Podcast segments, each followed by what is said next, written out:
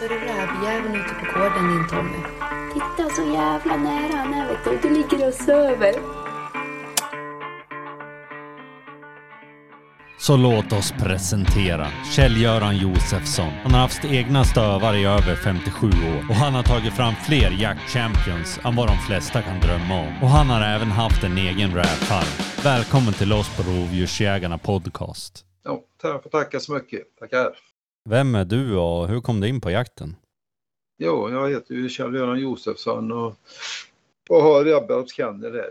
Och jag kom in, ja det var ju min far, han jagade ju tidigare så jag började hänga med han i sjuårsåldern och sen har det blivit mer och mer. Jag var väl 15 år, 16 kanske, när jag skaffade den första stövaren. Det var ju skillerstövare. Så det var ju rävjakten som gällde då med, va? det mesta. En fem, sex skillrar kanske där. Innan jag gick över då på finstövare när rävskabben kom för då fanns det, då blev det ju hare och jaga istället. Det skulle ju vara bättre med en finne till det. Det, det gick ju bra. Så på den vägen är det ju. Vilket årtal var det du skaffade den första? Första finnen skaffade jag en, måste varit eh, 85 skaffade nog först en hane, men det, den blev ju aldrig vad det skulle bli. Och sen eh, 89, då, då köpte jag en finstövare uppifrån eh, Överkalix ute på Nylund, en tik och den var ju jävligt bra. Så det, det gick ju fint så då, då blev det ju, men det var ju harhundar fram till, eh, till 2005. Då var jag över i Finland och hämtade en hund med, med rena rävlinjer i som heter Elokarin Senna. Och det, det blir ju en riktig rävhund med detsamma där. Körde villa med henne, startade väl på två SM men det, det gick väl inte så det var som det skulle. Den första var ju 2008. Och det var ju samma helg, helg då som stormen Per drog fram med så det var ju blåsigt så in i helsike. Det var dåliga med slag. Men att till slut, efter tvåtiden, då, då fick hon upp en räv i alla fall. Jag körde men det provet slutade klockan tre. Det är tredje bara. Då, sen var vi på Gotland då andra gången och startade och det, det hade vi upp i en räv där men den gick ju i gryt ganska så snabbt. Så det, det blev ju inget pris där heller. Ebbarps kennel här, när startade du den? Ja, den startade ju med den här första artikeln som jag köpte ute Bro Nylund. Så det var ju 91 måste det ha varit jag startade. Hon hade väl några kullar i alla fall där. Och så, hade, så det var ju en, så hon blev ju champion då, den och sen körde jag ju fram en till som heter Matilda efter henne. Sen hade jag en hane som heter Lukas, och den körde jag också fram. Och sen var det en som hette Ebba Bero. Det var den sista haren jag körde fram det. Hur kom du in på rävjakten igen då? Vad var det som tände den lusten? Ja. Nej, det var ju det att räven började ju komma tillbaks då igen. Åkte vi ju till Finland och köpte den här tiken där som Ebba Senna. Sen har vi bara gått in för rävjakt. Det var inte så att någon av dina harhundar eh, drev, drev en räv och du? Jo, både den här Lukas och Ero, de drev ju räv också. Riktigt bra kan man säga, men att det var ju hare som gällde egentligen. Så det, det blir ju har, hardrev för det mesta. Det var ju därför jag tänkte på att skaffa en som är bara rena rävlinjer i. Så då var det ju iväg till Finland och fick tag i den här tiken. Och vad säger jag, ja, sen har det ju blivit många valpar efter henne då. Och, och likadant Ebbas Mirja, där körde vi fram och hon vann ju räv-SM 2013. Hon hade ju med några kullar så det, det, det har ju blivit en hel del bra valpar efter dem i alla fall. Det var alltså din, din egen uppfödning på den hunden? Ja, den födde jag ju upp själv. Den här. Så hade ju en som hette Katja. Den, hon var med på ett SM med. Mirja var ju med på tre SM. Och Katja var med på ett när vi hade uppe i Skövde. Lite av det här avsnittet tänkte vi avhandla liksom injagning på en rävstövare och hur, för du har haft några eh, Jack Champion på räv vad jag kan förstå. Fem stycken eh, rävhundar som har blivit champion i alla fall. Det var nog fyra av de här harhundarna som blev körda fram. Det har blivit några stycken. Men om vi tar den här första eh, som du körde fram till Räv Champion där, hur var den injagningen? Hur gick det? Jag började jag, ja, Eller ja, den där finskan där, den, den ja, hon hade ju det i sig från första början så det, det var inga konstigheter. Så släppte jag ju henne bara när man kunde ana att det skulle vara rävslag. Och när det blev snö, åka bli snö någon gång, för det är inte ofta här nere, och det, då, kunde, då fick man ju gå på rävslag och släppa henne för det bara. Det, det, var ju ganska, ganska smidigt. Så hon, hon var lättlärd, hon hade det i sig. Det vart inga många harjakter då? För jag antar att det fanns mycket hare där nere då också. Ja, ja, ja hon, men det var inte, hon gjorde något enda hare precis som hon sprang på någon hare. Så den, hon blev helt eller harrens igen. Det kunde springa upp haren framför näsan på henne. Hon bara stod och tittade på den. Så det, det, var, det var bara räv som gällde. Och lika givetvis första året så bildade något rådjursdjur med, men hon var inte svår på det heller. Men det, så det, det var, var ju stort sett rävjakten som gällde bara. Jag tror att det är genetiken som gjorde det, eller är det någonting som du gjorde med den här? Låg nog i generna. Det tror jag ju i alla fall. Det. Hon hade det i sig att det, det skulle vara räv. Det kan inte varit så att du presenterar just räv för första gången också. Tror du att det har något med det att göra? Ja, det är givetvis som jag sa, man, man släppte, ju, släppte ju på det man misstänkte det skulle vara räv i alla fall. Men sen klart, det, det fanns ju hur mycket hare som helst. Att, hon kunde ju lätt ta ett harspår, i alla fall när det var barmark. Så det, men det, det blev räv det mesta. Och sen jagade ju då den där Mirja då som var efter henne den försökte jag ju släppa ihop med Sanna men det, det gick, hon, hon, hängde med bra när hon gick på slag. Ända framme tog Sanna upp, då, så, då vände hon och kom tillbaks. Så, det, så hon ville, ville inte driva ihop med sin mor. Det blev, hon, hon kunde driva haren någon gång i början med. Det, det blir ju räv och räv. Det, det, det är väl förmodligen den bästa räven jag haft, det var nog midja. För hade ett jävla bra sök och gick ju på slag hela dagen om det var så. Men eh, gjorde du något speciellt med henne då som du inte gjort med de andra eller var alltså vid injagningsmomentet här så att hon kunde söka ut? Då? Ja, som jag sa, jag släppte ju med henne med, med den gamla men hon, så hon gick ju så länge de gick på slag bara så hängde hon med men hon ville inte driva ihop med den gamla. Så att hon blev lite präglad i alla fall på rävslagen i och med att hon hängde med på det. Och sen, sen kom det ju av sig själv kan man säga att det, det blir ju räv mer och mer. Så det, med harar och sånt, det, det, det blir aldrig så mycket med. Ändå, ändå så sköts det en hare för den första året. det, annat det, det blir ingen harhund ändå. Ja, det kommer vi in lite grann. Hur, hur, viktigt tror du att det är i in, om vi säger injagningsmomentet och skjuta rätt vilt? Det med skjuta, det vet jag inte om det gör så mycket, men just att prägla dem på räv då. Det har jag gjort sen med de andra valparna, med Katja och, och de andra som kom sen med. De jagar ju in först ihop med den gamla.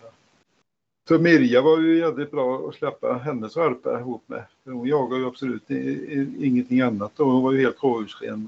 Då, då blev det ju, blev det ju räv. Så det, då släppte jag ju de här andra hundarna som jag tog fram sen till att börja med ihop med henne några gånger. Men jag fick ju inte hålla på för mycket med det. Så de, blev, så de började springa på andra drev och så vidare. Och det gjorde de inte heller sen. Men det tror jag det var ganska bra för de, de, de kom igång väldigt snabbt och, och bra på det viset att det skulle vara räv de skulle jaga. Man kan nästan säga att det är viktigast att de får så mycket drevtid på rätt djur. Är det det som är det viktigaste eller vad är det? Ja, det verkar väl så, så att eh, försöka så mycket man kan bara och bara släppa på räv. Annars kan vi släppa vid åtel. Givetvis, det gör vi ju med många gånger, för det är ju rävslag i regel hur har dina, om vi säger rävhundarna, hur har de varit på klöv då liksom? Och hur, om du har haft ett problem på klöv, har du något tips där hur man råder bot på det?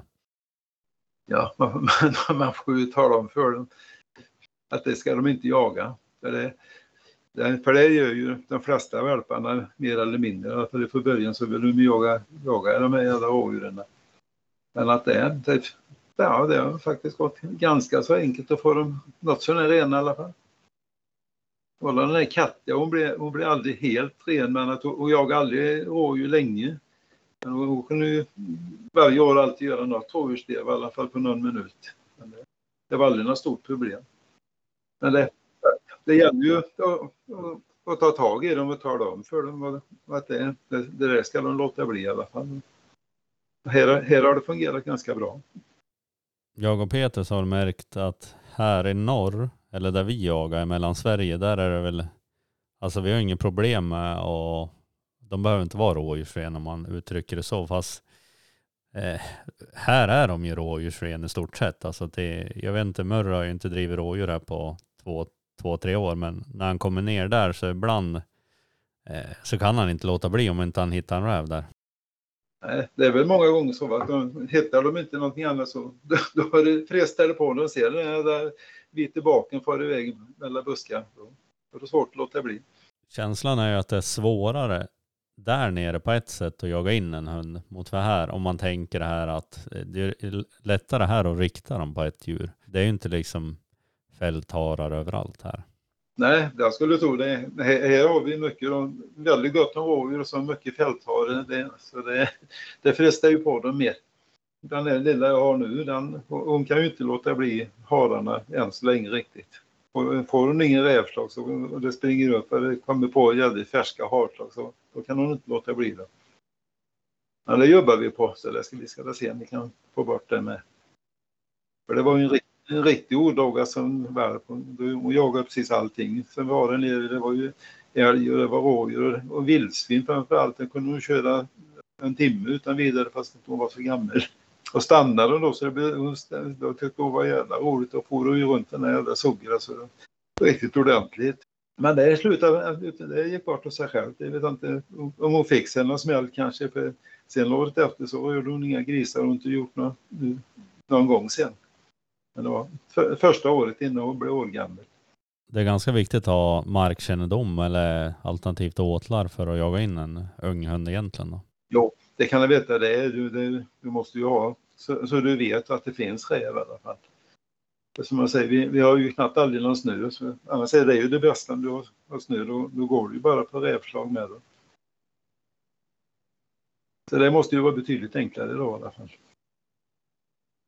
Hur många SM-starter har liksom avkommorna här från Ebbarps? Ja, det är, du har ju, har ju Ebbarps Z då framför allt. Han har ju, han har ju vunnit SM och han har ju gått jäkligt bra egentligen. Det är den som har gått bäst utav alla valparna. Sen har han ju någon syster Foxy, hon var med på ett SM där med. Det har varit några stycken i alla fall. Ja, jag har varit med tre. Jag har ju med Senna och Mirja och Katja. De har varit med på SM tre. Ska man jaga väldigt, väldigt, väldigt mycket med de här hundarna så att de blir så pass bra eller har du några tips där? Ja, för att komma med till SM då, då gäller det ju att du har lite tur på ett elitprov. Att du får rävar som blir uppe och går bra så du får höga poäng. Det är det. Därför det går ju på poängen från föregående säsong. Bara.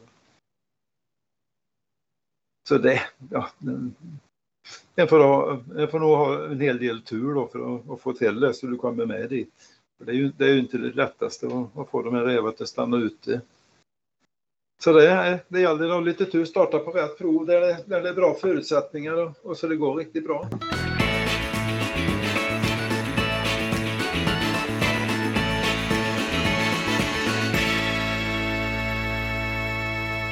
Rovdjursjägarna med mig Tommy Mig Petrus. Och mig Erik. i samarbete med Hunter. Alltså hur bestämmer du valp? Alltså har du något tips där? Det är inte det. Det är fan inte lätt. För att det, det mesta när man tar ut en valp så får man ju ta ut hur den ser ut, hur den är tecknad och så vidare. Sen det där jaktliga, det är inte, det är inte riktigt lätt. Det är inte så tidigt i alla fall då, för de är ju inte mer än åtta veckor när man, när man tar ut valpen. Du tar inte den som rycker mest i det här äh, rävskinn eller äh, är jobbigast eller något sånt? Nej, jag vet inte. Jag, jag har ju alltid något rävskinn som är valpkullen för att hålla på och dra i och grejer men de brukar vara rätt så allihop egentligen och dra i det här. Så det, det är inte lätt att säga vilken av dem som kommer att bli bäst eller inte. Men sen är det ju så, alla, alla blir ju inte bra. Det kommer flera valpar därifrån med som inte alls har blivit någonting utav när det, när det gällde. Men Men de, de flesta har nog jagat ganska bra i alla fall. Och jag, har tur, alla jag har behållit själv, de har ju gått jäkligt bra. De, de har ju kört fram. Och jag kör nog fram den här lilla nu med. Det tror jag. Hon har gått riktigt bra när hon jagar. Det är bara elitproverna som har missat nu två stycken. In, har de inte lyckats få dem till att stanna ute. De kör kanske lite grann för fort igen. Men är det på elitprovet, då får du inte köra på din egen mark, eller är det? Jag tänker på om man sparar några rävar så man vet vilka man ska ha. Ja, ja. Du kan ju köra rörliga elitprov så då kan du ju välja marker. Men det gjorde inte jag nu, men det skulle jag, hade jag gjort det så hade det nog gått bättre. Jag chansar ju på Öland och på Smålandsräven men det, det blir ju inte så lyckat. På Öland var det så jävla blött hela tiden. Så det var inte lätt. Men vi hade ju uppe rävar alla, alla dagar ändå, men att det, de gick ju i gryt. Men om man har en sån här räv som man vet ligger ute mycket, då låter man bli att skjuta den då kanske tills det här provet? Ja, ja det, det kan man ju göra. Men det, hela hösten var precis kass här. Då, då gick de i gryt med en gång nästan alla rävar. Men sen efter den kom fram i januari, februari, då, när det blev lite vinter, då, då hade vi många riktigt bra leder. Då stannade de ute bättre. Och när vi var nere hade vi några fina drev där. När var det? Ja, det var inte mars i alla fall. Februari. det, det tog de ju bort för oss. ja, ja. Då, då var det, det allra bästa vädret var ju mars. Det blir riktigt kanonväder hela marsen. Precis, den sista veckan nästan. Eller de sista två veckorna ja. brukar det vara jävligt bra här. Nu tog de ju bort det. Ja, ja visst. Nej, nej, det var ju för jäkla fint väder då. Så det var synd. Det, jag sparar livet många rävar. ja. ja. Det fördelar. Jag hoppas vi har nytta av det nu till hösten. Ja, precis. När man ska... Ja. Ja. man har någon hund att jaga in så är det väl lite bättre kanske. Ja, ja, ja. När börjar du släppa den här hunden på Rab då? Ja, Hur gammal är den? Runt ett halvår brukar den få följa med ut och börja känna på det lite. Va? I regel så, då driver de ju alltid något lite i alla fall. Men de får ju inte köra, köra livet ur dem. För det finns ju en del som jagar riktigt bra alla redan så tidigt. Men att det, då ska man nog vara lite försiktig i alla fall och inte släppa dem för ofta. Så man får ju ja, ta lite undan för undan det sen och se, känna på det lite, se hur, vad de visar på något. Jag har ju släppt eh, då eh, valparna. Nu, ja, flera av dem jag har kört fram nu sen, de har ju släppt den gamla hunden några gånger i början så de har börjat känna på det på det viset. Och det har ju funkat bra här. De har, de har ju inte sprungit på andra del för det sen. Annars är det, ju, är det, det är ju många som är rädda för det, annars att släppa ihop valpen med, med en äldre hund. Bara för att de tror de får vana på att de ska springa till andra. Men det, jag tycker det verkar som de känner igen varandra. Liksom. De vet vilken som är, som är deras kompis. Så det verkar ju ha varit ett framgångsrecept för dig, helt klart. Ja, ja här har det fungerat bra i alla fall. Det får jag säga. För det är ju sällan man hör någon annan hund driva än sin egen här på något vis. Så att nej, det nej. skulle ju inte vara ett problem här om de ens gjorde det tänkte jag säga. Nej, nej, det här är klart det. Men det, som sagt, det vill utdelas den här gamla hunden som ska släppa att den är helt rådjursren då och bara gå, gå på reven då bara. Annars är det inte bra. Då kan ni ju förstöra dem istället. Börja få vana på att springa med andra och jaga rådjur och sånt. Erik Sjöberg har något tankar angående injagning här då? Ja. Ja. Det är ju alltid kul att höra andra vad de tycker. ja, jag har ju alltid eh, varit, eh, varit emot att släppa ihop, eller inte emot, men jag har varit rädd för att släppa, släppa ihop dem just, eh, just med, med tanke på att de gärna springer på skallor där sen då. Men eh, jag hade ju faktiskt den, den eh, unghunden jag tog tillbaka här hamnade ihop med, med min gamle Eh, på någon räv och de sköt ju räven med på drev där. Mm. Så jag, ja, jag har ju varit lite orolig men det är ju, det är ju kul att höra din eh, eh, berättelse där. Då kanske det inte är så farligt. Nej, jag, jag, tror inte det. Men det är som sagt, du, du får ju släppa den ihop med den, den gamla och så. Bara när, så de bara driver räv just då. Och så inte ja. hålla på med det för för mycket. Men det är några gånger så det liksom så de får, de får lära sig att det är räv de ska driva. Det, jag tycker det, det har fungerat bra här i alla fall. Ja. Jo, det är ju ett väldigt bra sätt. Man, man presenterar ju viltet och de lär sig att ta spår och om de, om de bara hänger på den gamle. Så det är, ju, det är ju smart på det viset. Vi har varit med också. Man ska vara helt säker på vad de driver innan man släpper på eh, den här Ja. unghunden i alla fall. För vi har haft Ja, lite exempel här på det, när man släpper på hunden och de, de, den vuxna hunden driver rådjur. Och då blir det inte så bra att presentera det viltet för ungen. nej, det funkar inte. Men det är, det är ju ett bra sätt som jag har gjort det. I, I och med att vi aldrig, hade vi haft snö hela tiden så det är ju en helt annan sak. Då, då då går du ju med valpen på, på rävspår bara. Då är det ju mycket enklare. Jag har ju alltid, jag har ju alltid försökt att, och eh, släppa mycket på ja, synopsar, kamerabilder och, och ja, givetvis spår då om det blir det, eh, om det är spårsnö. Men, men eh, jag gjorde ju Ixa där, den eh, ja, näst sista jag hade där. Hon eh, hade ju lite dåligt sök tyckte jag ju och jag skyllde mig själv lite där för jag, jag släppte väldigt mycket på åtel och, och slag då. Ja, ja. Eh, då tog jag ju med Aike här nu så har jag ju egentligen från start bara släppt på frisök hela tiden och så ja, blandat in var tionde släpp eller något på åteln någon var ung då. ja. Eh, så det har ju faktiskt funkat. Har fått upp lite bättre sök. Eh, eh, eller mycket bättre sök än vad det var på Ixa då. ja jo. Så, så, så är det säkert. Som sagt, släpper du bara på, på, på så då tror du, då behöver du inte söka någonting. Då, då blir det ju det med detsamma. Ja, precis. Ja, jag får ofta frågan där hur, hur tycker du jag ska göra för att jaga in eh, stövarna och sådär. Jag brukar säga det att akta dig för att släppa för mycket på, på straffsparkar då. Men eh, det är, annars är det ju egentligen bara att vara ute mycket. Eh, Ja. Visst är det det. Och de här som är avlade bara de har ju det i sig i alla fall, det märker man ju.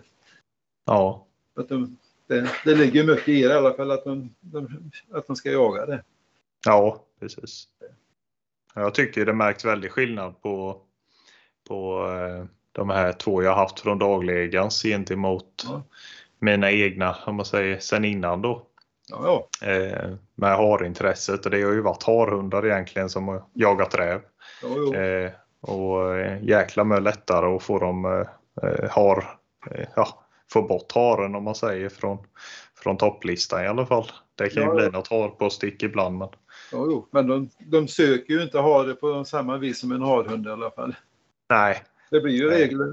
De kommer på precis nya slag på en hare eller springer upp en hare. Då, då har de ju svårt att låta bli det till början. ja precis. Jag vet Erik Sjöberg, du, du sa ju någon gång att man skulle fya likadant på hare som man gör på rå. Ja, jag fick ju det tipset själv eh, och eh, jag gjorde ju det med på, på den. eh, Det är ju Bella, den korsningen jag har. Hon eh, vill jag ju bara ha till räv då. Det var ju min andra egna stövare. Så jag fyade ju stenhårt på både hare och rådjur. Men eh, det har ju varit riktigt, eh, det har ju suttit riktigt hårt inne med, med hare. Ja. Så, eh, men det är ju mycket harlinjer i. Så, eh, I och med att den är från min gamla tik då. Så det, det, det är ju mest harlinjer på tikens sida i alla fall.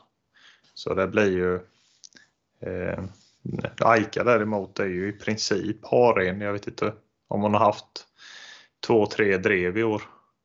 ja. Då är du jäkligt bra. Men det, man ser skillnaden där liksom att det, där, där är det avlat på rovdjurshundar. Eh, flera generationer och det, det märks ju väldigt väl på dem, eh, på intresset. Jodå. Jo, det, det, men det är som denna jag har nu. Den där, hon inte låta bli men jag ropar ju av henne mitt i ett påsteg på haren där så. Ja, det, är- det är bra. Så hon vet ju om att det, det, då slutar hon ju direkt för hon förstår att jag är i närheten så jag, jag vet vad hon gör. Nej, det är ju bra det. Har man kommit så långt så är det ju, då, då är det inte så långt kvar. Nej, nej, det, det, det ska nog lösa sig med tiden. Jag tror. Ja, För det, som sagt, det blir ju räv ja, nästan jämt. Det, det händer ju bara lite då och då att det kan bli en hare. Så det, det är ju räven som gäller. För henne, nu släpper jag ju bara henne på frisök hela tiden. Har du, haft, har du haft någon av de här rävhundarna som har, eh, som har varit svåra just på haren? Att det har suttit djupt rotat i dem eller? Nej, det jag kan jag inte säga. Det, det, de tidigare, det är ju de, de här bägge sista har varit besvärliga så att de, att de har kunnat springa på har De andra har ju i stort sett varit rådjursrenar eller, eller harrenar då. Va? Ja. Så det, det, det har inte varit några problem när man har jagat eller varit bort och jagat utan att det har blivit en massa hardrev utan det har ju blivit, det blir ju rävdrev. Ja, det är skönt. Ja, ja visst är det det. Men det, det, det, det är inga stora problem i alla fall. De största problemen med Alice, den första jag hade där, det var ju fram i slutet på februari, början på mars där vid, ja. när hararna var uppe och sprang. Jag vet, jag hade jag var uppe på sex eh, hardrev innan jag fick tag i en räv någon dag. Ja, ja. Jo, men det är ju eh. som du säger, det är ju vid den tiden problemet ja. kommer. Tidigare på säsongen händer det ju ja, nästan aldrig i alla fall. Men det är ju, det är ju slutet, de jävla tyskarna uppe och ränner. Ja. Men i snitt då, hur många dagar i veckan är du ute med unghunden? Ja, unghunden, så, det, ja. Till att börja med släpper man kanske inte mer än en gång då när de är ett halvår och innan, innan de är årgamla. Då släpper man inte så ofta. Men, men sen, sen blir det ofta. Det blir lite, blir både tre, fyra gånger i veckan kanske. Ja, så det är en jävla massa tid man ska lägga ner. Det har jag för sjuttsingen, det är det. För jag, jag jagar ju nästan alla dagar i veckan om inte det är för jäkla dåligt väder. Men nu, nu hade jag ju bara en, en hund. Efter, jag miste handhunden så jag kunde inte jaga med henne varenda dag. Den behöver ha två åtminstone delar om man ska kunna köra varje dag. Ja, det är väl det minsta. Ja, ja, ja. jag har ju haft tre ibland med men, men nu har jag bara en.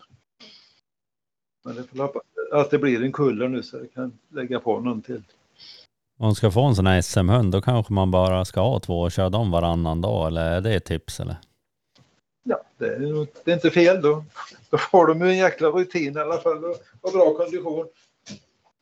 Ja men då kan inte jaga sönder en rävhund då tror du?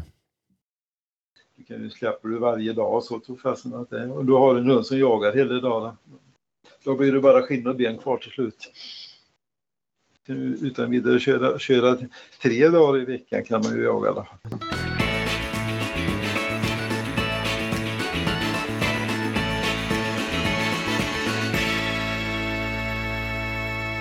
Rovdjursjägarna med mig Tommy, mig Petrus och mig Erik i samarbete med Hunter. Den här rävfarmen, kan du berätta något om det? Du verkar ju kunna mycket om just arten räv. Ja, det, det, jajamän. Och jag har ju varit pälshus, pälshusuppfödare i stort hela livet. Så det, så det, ja, räven började jag väl med i slutet på 70-talet där någonting. Annars hade vi bara mink tidigare. Så vi hade väl ungefär ja, 100 rävhonor hade vi väl ungefär. När vi kom igång ordentligt. det produceras ju då 500-600 valpar om året som vi pälsar. Alla sorter. Vi börjar med blåräv, sen skaffade vi silverräv. Och sen lärde man sig att seminera räv, vilket på seminkurs lärde sig det. Då kunde man ju korsa både silverräv och blåräv med varandra och då fick man, kunde man få fram en jävla massa fina rävar på det viset. Så det, så det var väldigt det var intressant, men vi fick ju inte hålla på med det. Men år 2000 var ju sista året. Sen skulle kunde man få upp rävar så skulle de kunna, ja, skulle kunna gräva gryt och gå på marken. Men det, det var ju samma sak som att förbjuda det, för det, det funkar ju inte. Att de kunde gå på marken och skita ner sig och så gå i sin egen skit. Det blir ju parasiter och jäkelstyr bara. Så då fick vi lägga ner det hela. Det känns som att man hade mycket träningsmöjligheter med hundarna där egentligen, men då höll du ju på med harjakten kanske som mest. Ja, Jo, jo, det, det var det väl, men det, det funkar ju inte att träna på, på de här farmrävarna. Det går ju inte. Det hade nog inte blivit något vidare drev. Det hade nog tagit slut rätt fort i alla fall. Ja. Nej, nej, nej det, som sagt, det var intressant. Man fick ju fram en jävla massa fina rävar. Eller? Men hur, hur har rävskinnets alltså prisbild ändrats här under åren? Är det, hur var det när det började med det där och hur är det nu? Ja, när vi hade silverräven när det var som bäst, då fick vi 1500 kronor för ett skinn. Det var ju på 80-talet. Det var rätt bra betalt. Och blåräven den fick jag då var det på en 400-500 kronor då kanske. Eller 300-400. Så då, då var det, men det, det, det rasar ju de priserna med sen så det, jag vet inte vad de fick det sista, jag vet inte. Fick nog någon hundralapp bara. Och, blå, och rödräven den var ju också på, på 70-talet, då var det, kunde du ju få toppriset tror jag väl något år var på 800 kronor på en, på en vanlig rödräv. 500 vet jag, det har, har jag fått för någon på den tiden. Men nu tyvärr så finns det ingen i Sverige som köper upp några rödrävar längre. Det var ju en kille nu för några år sedan, men då fick man en, runt en hundralapp kunde man få för ett rävskinn och det sista. Riktigt synd, man skjuter ju så många fina rävar i slutet så att det är, det är ju nästan synd. Så jag håller en, en 15-20 rävar hängande så jag flår någon ibland en dag fortfarande. Men om man säger vilken tid på året är den här räven eller rävskinnet som finast? När ska man skjuta och plocka den eller tana den? I december är de som bäst. Så när vi hade farmade rävar, blåräven kunde man pälsa mycket tidigare för de var pälsmogna i oktober nästan. Men, men med silverrävs och rödrävstyperna, de var, var första veckan i december började vi pälsa dem. Då var de som bäst. Och de höll sig hela december och de är ju fina för en bit in i januari med det. Men sen blir de lite slitnare. Om du har skjutit den här decemberräven och den är jättefin och du vill ta reda på den här rä- räven och ha som en trofé eller vad man ska säga från en minnesvärd jakt, hur, hur ska man göra då? Ja, då får du den. Du, sprätter ju upp den ifrån bakbenen upp till svanskoten. Och sen kränger du ju skinnet över, över kroppen liksom. Och sen sätter du den på någonting så du kan skrapa av allt fettet som sätter på och torkar den då. Och med en beredda som är en tana, en tana då som är, den passar då att dra på skinnet på. Så får man ju då torka den med ledersidan ut åtminstone ett dygn eller busa på hur torrt och varmt du har. Och sen, sen bränger du ju skinnet så du får pälssidan utåt efter det. Och drar på den på den där tanan igen så den håller på formen. Då blir de fina. Hur snabbt kan du göra det här? Hur snabbt kan du flå en räv till exempel? Räv som Kalle, det talade en kvart kanske. Men när vi hade farmade rävar då, då tog det tre minuter att flå en räv.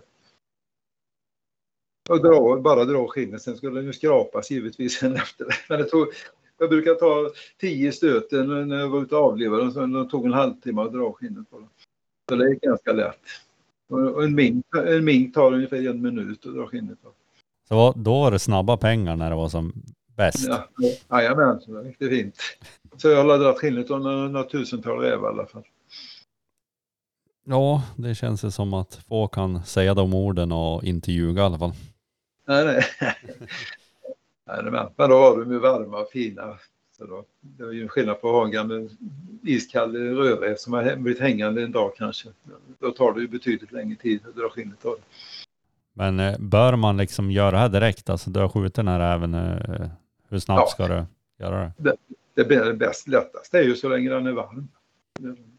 Och vi då när det var tog- man tog vara på rödräven då flådde jag dem ut i skogen ibland med, en gång när vi hade skjutit. Då, då, då är de betydligt enklare att dra skinnet. Man hör ju liksom historier eh, i jaktlag här. De är ju ganska, om man säger, de har ju levt länge och förr kunde en skogsarbetare tjäna mycket mindre än en effektiv räv, rävjägare liksom. Jajamän, så var det ju förr i tiden. Kunde de ju få betydligt bättre betalt för rävskinnen än att gå och hugga skogen en hel dag. Så, så var det nog på den tiden. På något sätt så känns det som man skulle också vilja uppleva den tiden. När, när det var. Ja, det var fint om man kunde leva på jakten. ja. ja. Men eh, om vi säger, du har ju också läst massa sådana här provberättelser Jag tänker att du måste ha läst några rolig, roligheter där. Har du någon minnesvärd provberättelse du kan återberätta för oss? Ja, inte, inte för de egna hundarna kan man ju inte det. Det. Man får ju aldrig sätta med på kollegiet när de drar, drar den egna hunden. Ja, Det är inte, det är inte lätt att komma på något sådär på rak arm. Som är, men det, det har varit kanske en och annan grej. De har, det var nog någon, någon vet jag, som när hunden började driva så började han gapa och skrika på hunden. Så fanns han frågade varför han ska vad han ropar på. Nej, jag, jag gillar inte skallet, sa hundägaren. Han anade nog vad det var hunden hade skrikit på då. Det var nog inte haren. Sådana där grejer kan ju hända va. Så det, Är du domare själv också? Alltså, så du har dömt Ja, mycket då. ja, ju- jajamän. Jag har dömt i, må- i många år så det har blivit ganska många hundar. Har du blivit extra imponerad av någon hund när det har gått något sånt här prov? Det har jag ju. Det måste jag säga. Jag dömde ju räv-SM nere, i Småland då, var det för, förfjol. När, Anton Engberg vann med Julle, som man kallar hunden. Han vann ju räv-SM och den, han var 12 år, hunden. Och jag, dömde han dag två, då hade han ju kört första pris första dagen och tagit upp ett par rävar. Och när vi dömde och släppte först tog han upp en räv.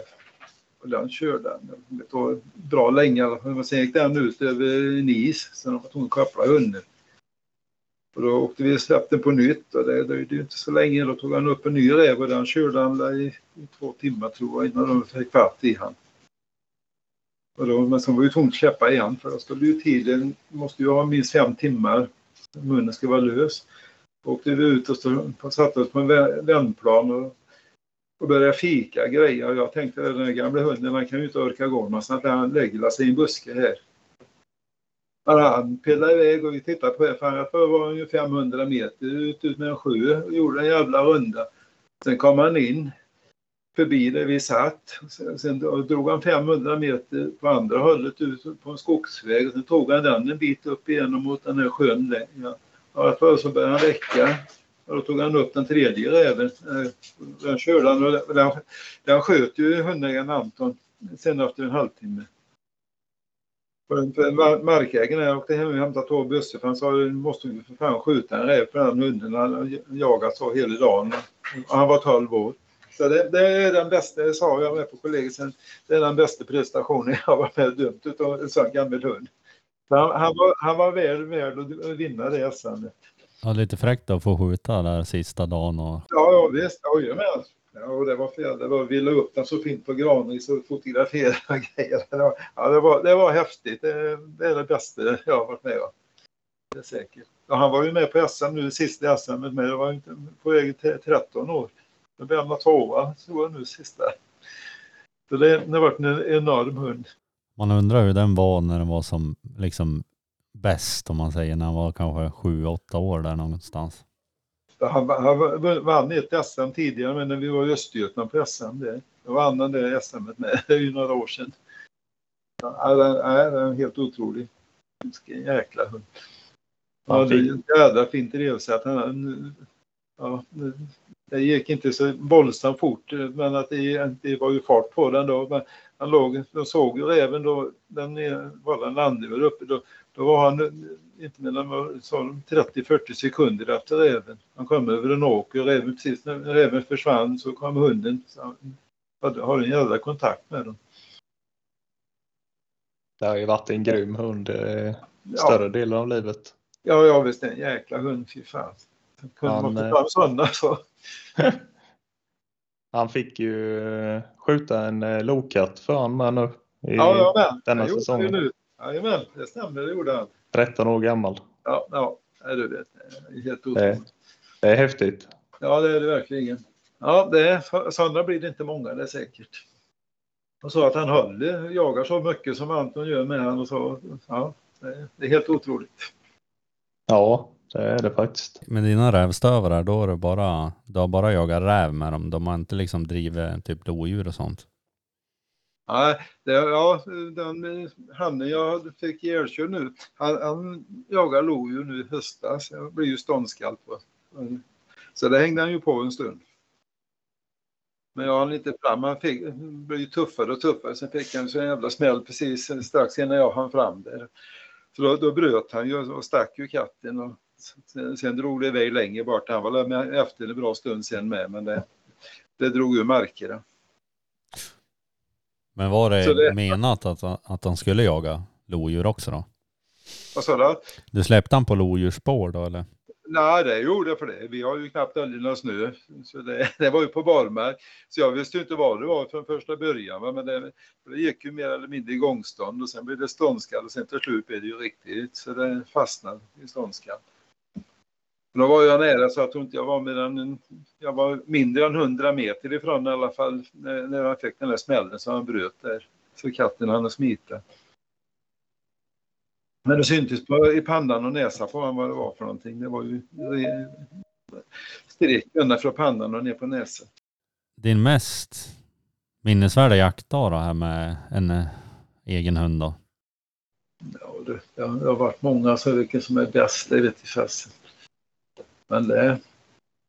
Men bland det roligaste, det var nu i vintras. Eh, för jag har ett barnbarn som eh, han blir 15 år nu fram i vintern. Och men att då, förra året då var han med. Jag var ute på tiken där och tog upp först en räv tidigt på hösten när han var med och det blev ståndskall så han fick, han fick skjuta den. Och då sa han det. Ja, då skulle, vill du mycket hellre få skjuta en, en drevräv för den istället. hade varit roligare. Och sen var du längre fram på säsongen då var han med mig ute då med. Då släppte vi, vi ett gryt så vi stod där och hon tog ju upp då med och körde ju en bra sväng och, och men till slut så kom det ju nära och fan, då kom den där jävla räven och han, då lyckades han skjuta en drevräv som kom i full fart och det, det var häftigt. Och då blev morfar glad må du tro. Det var roligt. Och pojken var glad med. Sedan flådde flodde vi, så det skinnet har han hängande hemma på väggen nu. Det kanske kan bli en ny jägare. Som jagar räv. Men kommer du ihåg din, din första drevräv? då? Har du något sånt minne? Ja, jag, kan, jag, kan, jag kan inte säga det säkert, den, den första. Det vet jag sjutton. Det- Ja, du vet, det, är- det är länge sedan. Det, det, Det var för den där skillern där då eller? ja, ja, det var det ju klart. Men, ja, det var ju för en skillestövare på. Som sagt var, då jagade var ju där man jagar räv med i början. Fast de inte så specialiserade på bara räv som, som man har fått de här sista hundarna nu. Utan de, de jagar ju både hare och räv mycket. Det är kanske därför du har förträngt det för att det inte är en finstövare. Ja, ja, ja visst är det är nog det. Vet du. Ja, det, det har ju blivit så jäkla mycket jakt med. De skjuter många rävar så det, det, det är inte lätt att komma ihåg vilka som är de bästa. Det är, givetvis är det ju när, för ung, unghunden, när unghunden har gjort ett jäkla bra drev och räven kommer du få skjuta för den. Det är ju lite extra, kan man säga. Då blir man lite extra glad i alla fall när de har visat sig att de kan. Men när det gäller att tävla, har du varit i Finland och tävlat lite? Hur är det med det? Jajamän, där har vi varit i, i sex eller sju gånger har jag nog varit över på Kattukapinna. Och första gången det var ju med den där sändaren som de köpte på Finland. Det var eh, över tio, för det var när de hade tioårsjubileum så det är nog 12 år sedan eller någonting. Så var där för, med henne. Och det, då var det bara endagarsprov det här Kattukapinna. Vi, vi hade uppe först en räv som gick i gryt och sen tog hon upp en till och det, så hon skötte sig bra så hon fick ju 92,5 poäng i alla fall och blev, blev tvåa på provet. Och provets bästa tik blev hon. Så då var man också lite extra glad, det var väldigt roligt. Det var 20, 25 hundar tog hon där på det Kattukapinna. Och Det var ju Finlands, bland Finlands bästa rävar då som startade på det här. Så det var, väl den största segern man har haft egentligen, som var mest värd. Och sen har vi, eh, ja, var med Senna var ju en gång till, sen var vi med Mirja, hon körde ju med en etta. Sen, hon blev ju med finsk champion. Och sen var, vart det med Katja var med med ja. Så hon körde, körde ju, då var det två dagars prov sen så hon körde ju fullt bägge dagar. Två finska ettor där. Så det gick ju bra. Sen var det med Siri, har varit, varit där också. Som sagt, jag har varit där sex, sju gånger i alla fall. Det, det, det, har varit, det, det är ju väldigt stort, rävproverna i Finland. Det, det är alltid, alltid två domare på varje hund med. Och, och sen på kvällarna, det, och prisutdelning och grejer är ju jä- jäkligt stort i alla fall. Det blir ju lite skillnad på som det har varit här, här hemma. Men jag tänker där i Finland, alltså den här kulturen med tävlingar, hur är det skillnad där mot här då? Upplever du i arrangemang och Det känns ju liksom, som de går in för det mer. Det, ja, det, det, det känns lite större i alla fall där vad det är där hemma. Så har de ju my- mycket bättre regler på rävproverna där. Än vad, tycker jag i alla fall, än vad vi har. För det lägger du ju ihop drev, drevtiden och, och egenskapspoängerna. Du kan ju få högst 30 poäng på drevet, sen har du ju 70 poäng på egenskaper. Så hunden behöver ju inte drivas så in i helsike länge för att få ett första pris. Så därför, ska du få 30 poäng då, då, då ska hunden driva i 120 minuter. Du får ju poäng per minut. Liksom. Men kör du, går, går även i gryt, då räcker det att han driver 80 minuter för du får mer poäng per minut om hunden klarar att köra in även. Det. Så jag, det, jag tycker det fungerar bättre. Det blir mer som ett jaktprov då, alltså på, om Ja, man ska... jo, för det- Ja, för på en rä- rävhund är ju inte drevtiden som är det viktigaste utan det är ju allt det här innan. Det, där de ger poäng på, på sök och arbete på slag. Och allt det här. Det, det är ju det som är värt mest på en rävhund. Jo, de bedömer det mer liksom för att det ska bli så effektiv rävjakt som möjligt. Om man, Ja. ja. Så. De prioriterar ju det. Va? Så det, det är ju bättre. Så jag, jag tycker ju det är mycket bättre regler där än vad, än vad vi har här. Att det, det är säkert du har då exakt, du ska driva 90 minuter, driver den inte med 87 minuter så får du inget första pris då kanske. Om det är en nitisk domare. Annars kan du ju få ett första pris. Så det, nej, jag tycker det är, det är jätteroligt att starta i Finland. Jag skulle startat nu med den artikeln med. Men då fick de ju sånt jävla skitväder, snö och, och blött och skare så de ställde in det. Men nu siktar vi på hösten istället. Nu ska de, har de ändrat sig. Nu ska de ha det i, i november istället för januari januari. så har det alltid varit runt den 10 januari tidigare. Men det, det är ju mer osäkert väder då att det kan bli skare och elände. Sen får vi se om vi kommer med för det, det gäller ju att anmäla i tid. De tar 25 hundar sen, sen tar de ju inga mer. Och det är ju inte dåligt att kunna ordna det.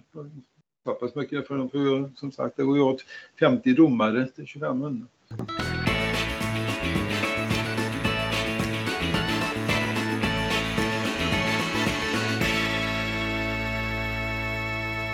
Rovdjursjägarna med mig Tommy Nej, Petrus. Och mig Erik. i samarbete med Hunter. Ja, vi kan ju prata lite grann om grythundarna du har haft och vad du för erfarenhet av det. Ja, det har jag ju haft några stycken. De hade ju taxar i för alla först i början när jag jagade.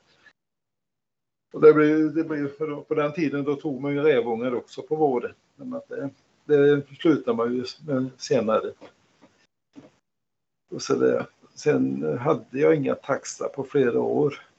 Då, fick jag en tax utav en kille, han hade en tik som valp och fick bara en valp. Han bara jag skulle ta vara på den. Det gjorde jag. Det var ju meningen att han skulle bli rådjursförnämt men vi testade ju han, för jag jagade ihop med några andra killar nere på Småland som hade terrier. Då sa vi ska vi ta med henne med taxen och testa och den visade sig han var ju jävligt bra. Så det blev ju en, en riktig speciell grävling och vi sköt med jävligt mycket grävlingar för den. Men han fungerar på räv, på räv också. Ja, på något vis så, så bröt han inne i grytan, för han kom ju inte ut någon gång. Men han bröt inne så det tog ja, sällan mer än högst en halvtimme så var rävarna ute också. Så, det, så han fungerar bra som, som rävhund med. Så det, sedan den hade vi ju i, i flera år då, och sköt mycket, mycket grävling för. Och sen skaffade jag en terrier. En foxterrier där och den, den hette Karl, Karlsros eh, Dumlet. va, han- eh, han blev jagad bara några gånger men sen smet han för mig för jag bor nära vä Stora vägen så den- då blev han ju ihjälkörd den här hunden. Då köpte jag en ny som hette Ero, Karlsros Eros. Och den var ju en riktig jäkla kanon. Den for in och var skarp som fan och så ut. Ut och sådär. han fungerade bra. Så där kom rävarna bara på någon minut så vi sköt ihjäl många rävar för den till att börja med. Sen eh, blev han några år och då, då lyckades han ju ta, livet av en räv själv in i grytet. Och då. Sen, sen var han ju förstörd. Sen, blev det ju, sen bröt han ju aldrig mer. Eh, då funkade det inte längre. Nej, så du har mycket erfarenhet av taxigryt i alla fall. Ja, ja, ja. jag hade ju allra helst den där sista taxen där. Den, den jagade vi ju jäkla mycket med. Sköt väldigt mycket grävling. Hur är materialet tror du då, om man säger när du började och idag när det gäller taxar? Förr då var det ju mest kvartårstaxa. Det var ju som jag växte upp. Min, min far han hade ju, det var ju en, en kvartårstaxa. Den, de, det var ju, de jagade ju gryt med den och de, det var ju mycket att de tog mycket rävungar på våren på den tiden. Skillnad idag, idag har jag ingen, ingen erfarenhet av taxa eller gryt längre. Så det, jag vet, vet, inte. Men det är ju det är många, det ser man ju på Facebook emellanåt, att det är, det är en del som jagar gryt med taxarna fortfarande.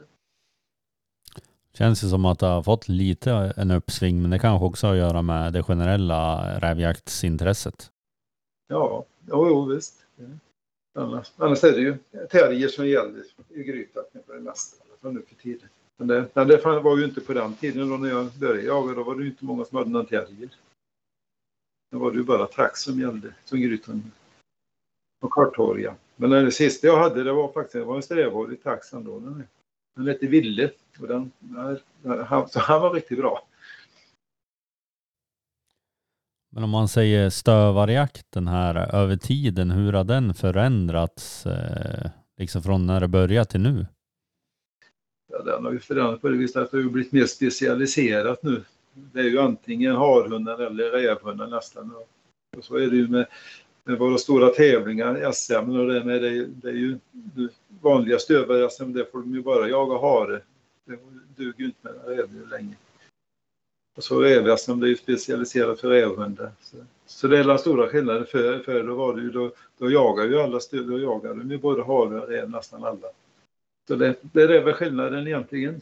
Stod det en stövare i varje hundgård där på, under din uppväxt? Ja, det kan man väl säga att det gjorde.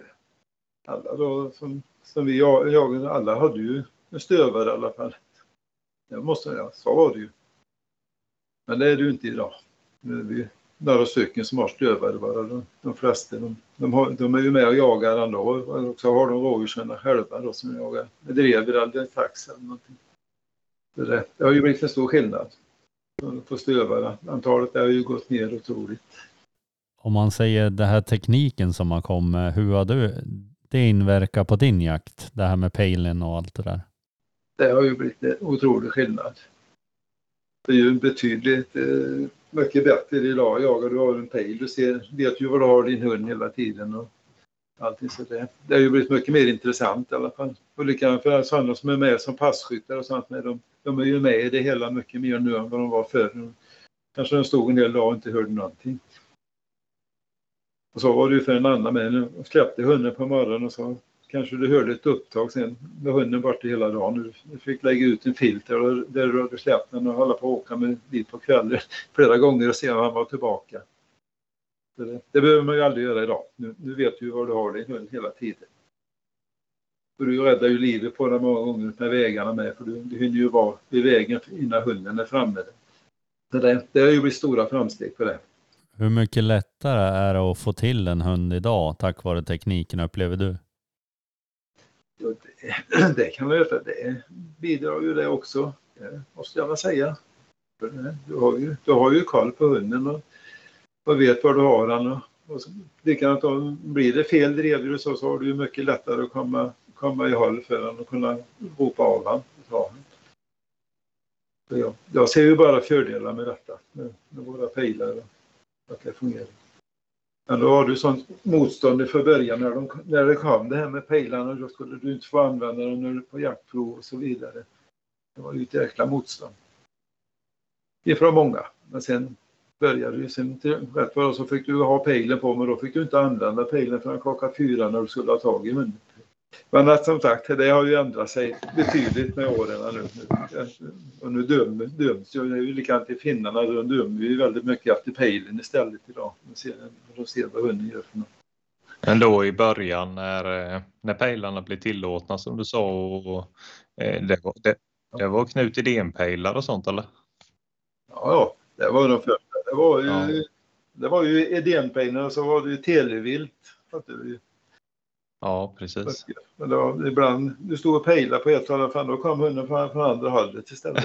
Lite jäkligt och- på in vilket håll han var på. Ja, jag vet. eh, Jag, jag, jag var ju lite... Jag är ju uppväxt utan pejl. Farsan hade Ja. ju ingen. Men, Nej, nej. eh, men eh, jag skaffade en sån där, eller om jag lånade en i början.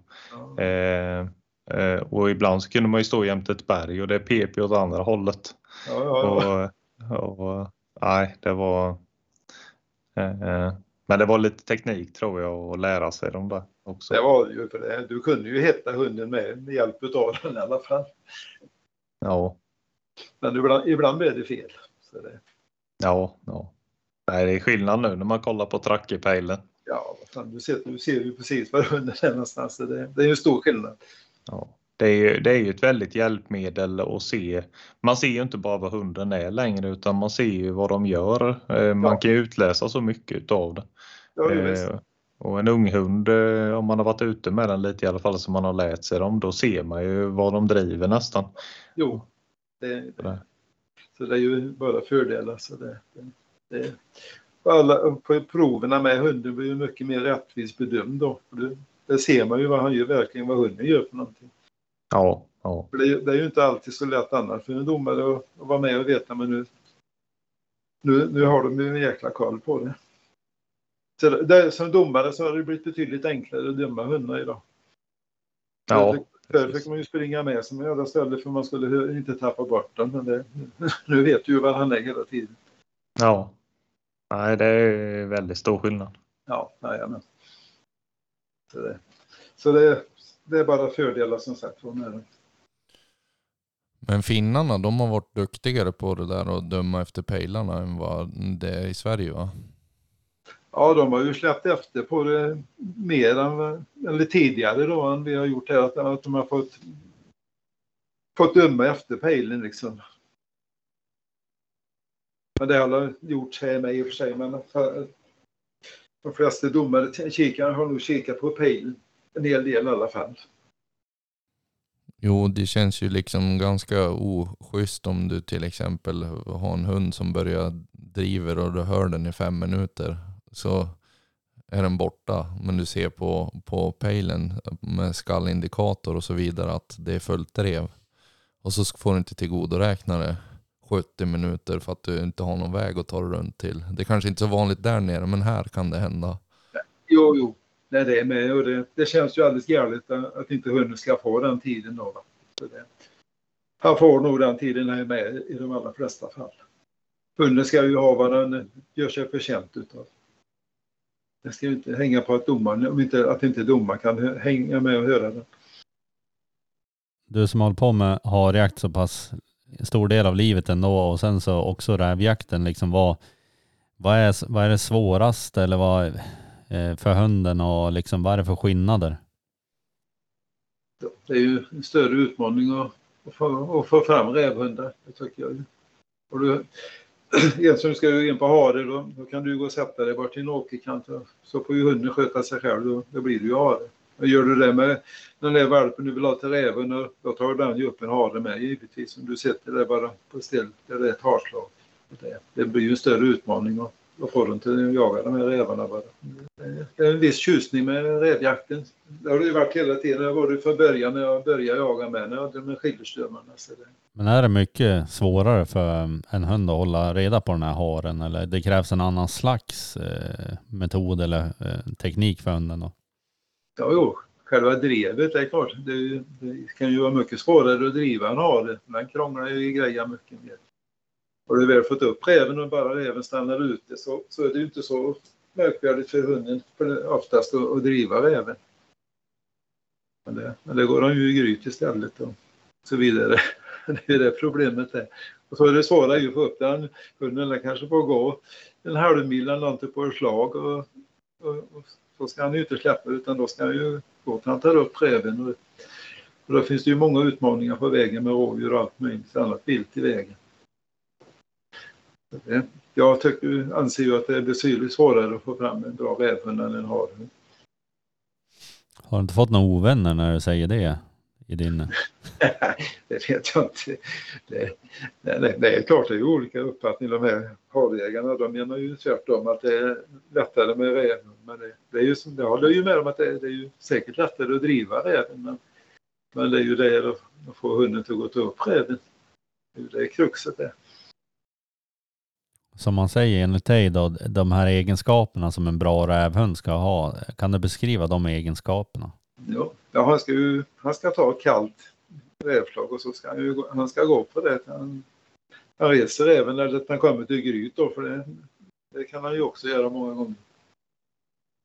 Det är ju de egenskaperna. Det, det är ju inte alltid så lätt med du har en valp och, och får den, innan du får den till att fatta det. Då går han och går och så springer han in, går, kommer han rätt in i en flock med rådjur och då, då frestar det ju på. Det, det är det svåraste med rävhundar, det är ju, är ju för, att du kan få dem till att ta kalla slag och gå till upp räven. Och det är ju det finnarna prioriterar hela tiden med sina, sina jaktprovsregler. Men hur, hur ska du få hunden att ta de här kalla spåren? Hur har du gjort för att de ska bli så bra kallspårare eller så kall, så kall du vill ha dem alltså? Nej, det är ju som jag säger släppa där du misstänker att du har rävslag. Och har du snö då så är det, då är det betydligt enklare för då, då ser du ju var du har spåren och då släpper du ju valpen där på ibland då till början med kanske du får följa med den lite mer då så att den inte ska vända. Så gäller det att ha hundar med de generna som är så de är intresserade utav rävslag. Det är, det är nog en stor orsak till att det funkar. Det är ju att du har hundar som har som vill jaga räv.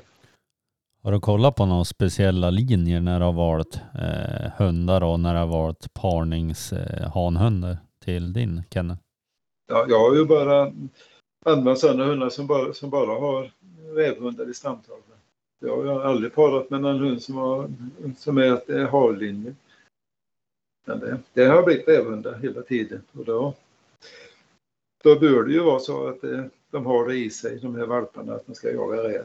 Som med haren som de haren jag hade för början, det var ju när du någon, eh, det, var speciellt när Matilda, det gick ju inte att få henne till att jaga en räv.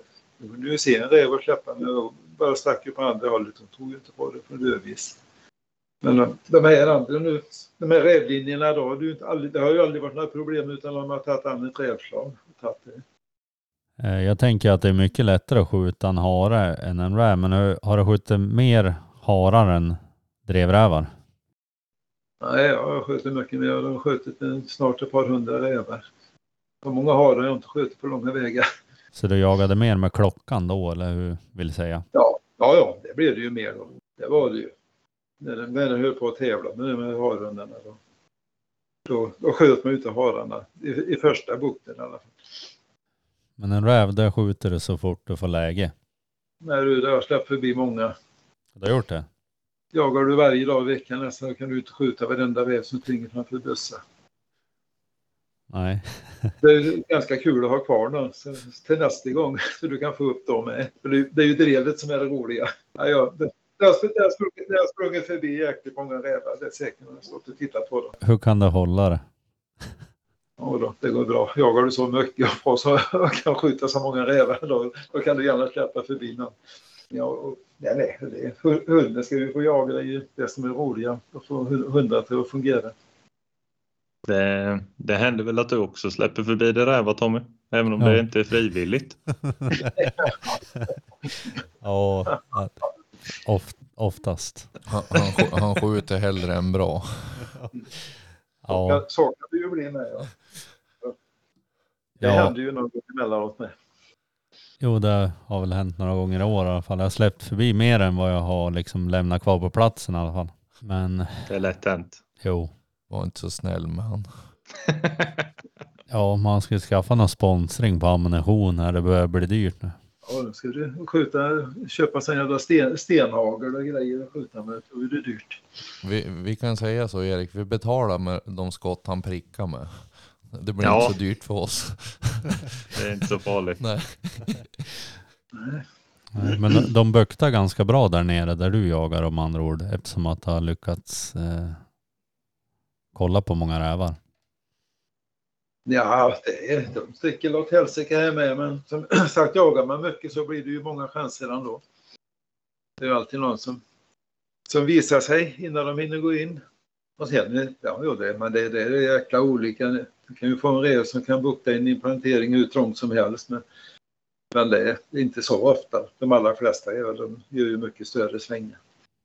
Det kanske är lite lika som är på ett sätt. För att när vi har varit ner över och jagat då har det buktat väldigt tätt. Men samtidigt så brukar det kunna bukta tätt här. I alla fall i mars. Men nu är ju det försvunnet. Så att, Det, det är ju så här också. Det är ju slutet på jaktsäsongen. Då, kan du få upp några rev som kan dela förmodligen en hane då, som har, har en tik liggande i närheten. Då vill de inte lämna området utan då, då snurrar de ju runt som fasen.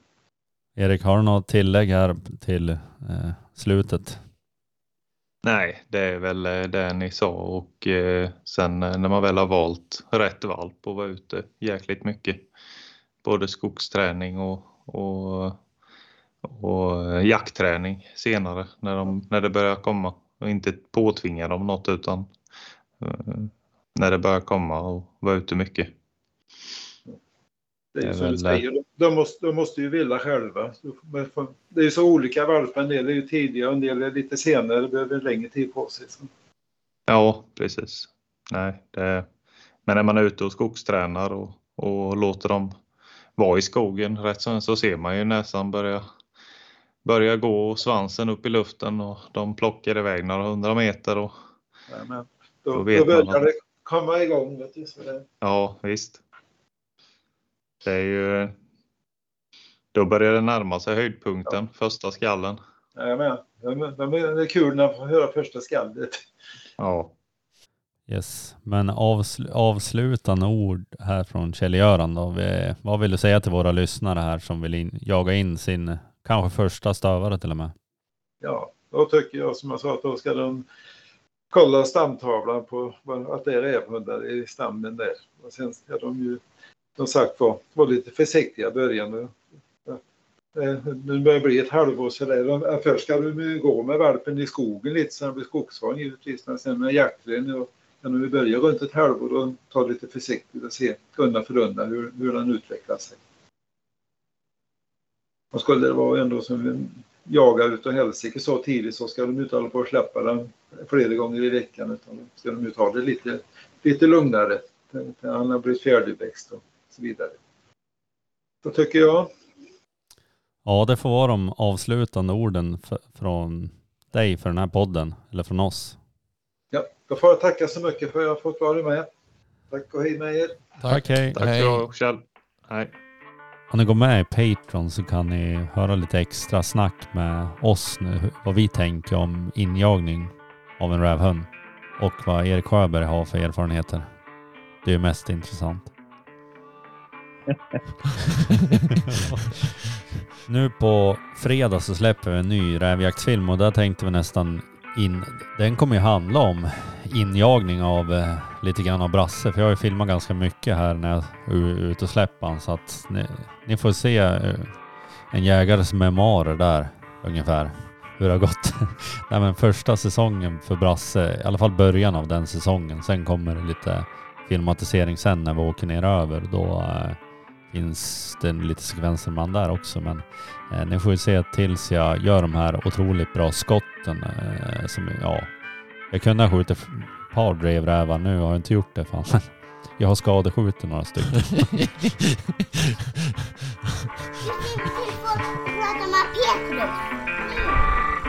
du jagar och jagar. Du jagar och och. Med dina kompisar. Du får inte göra det en gång till. Nu kommer jag dra i håret om du jagar.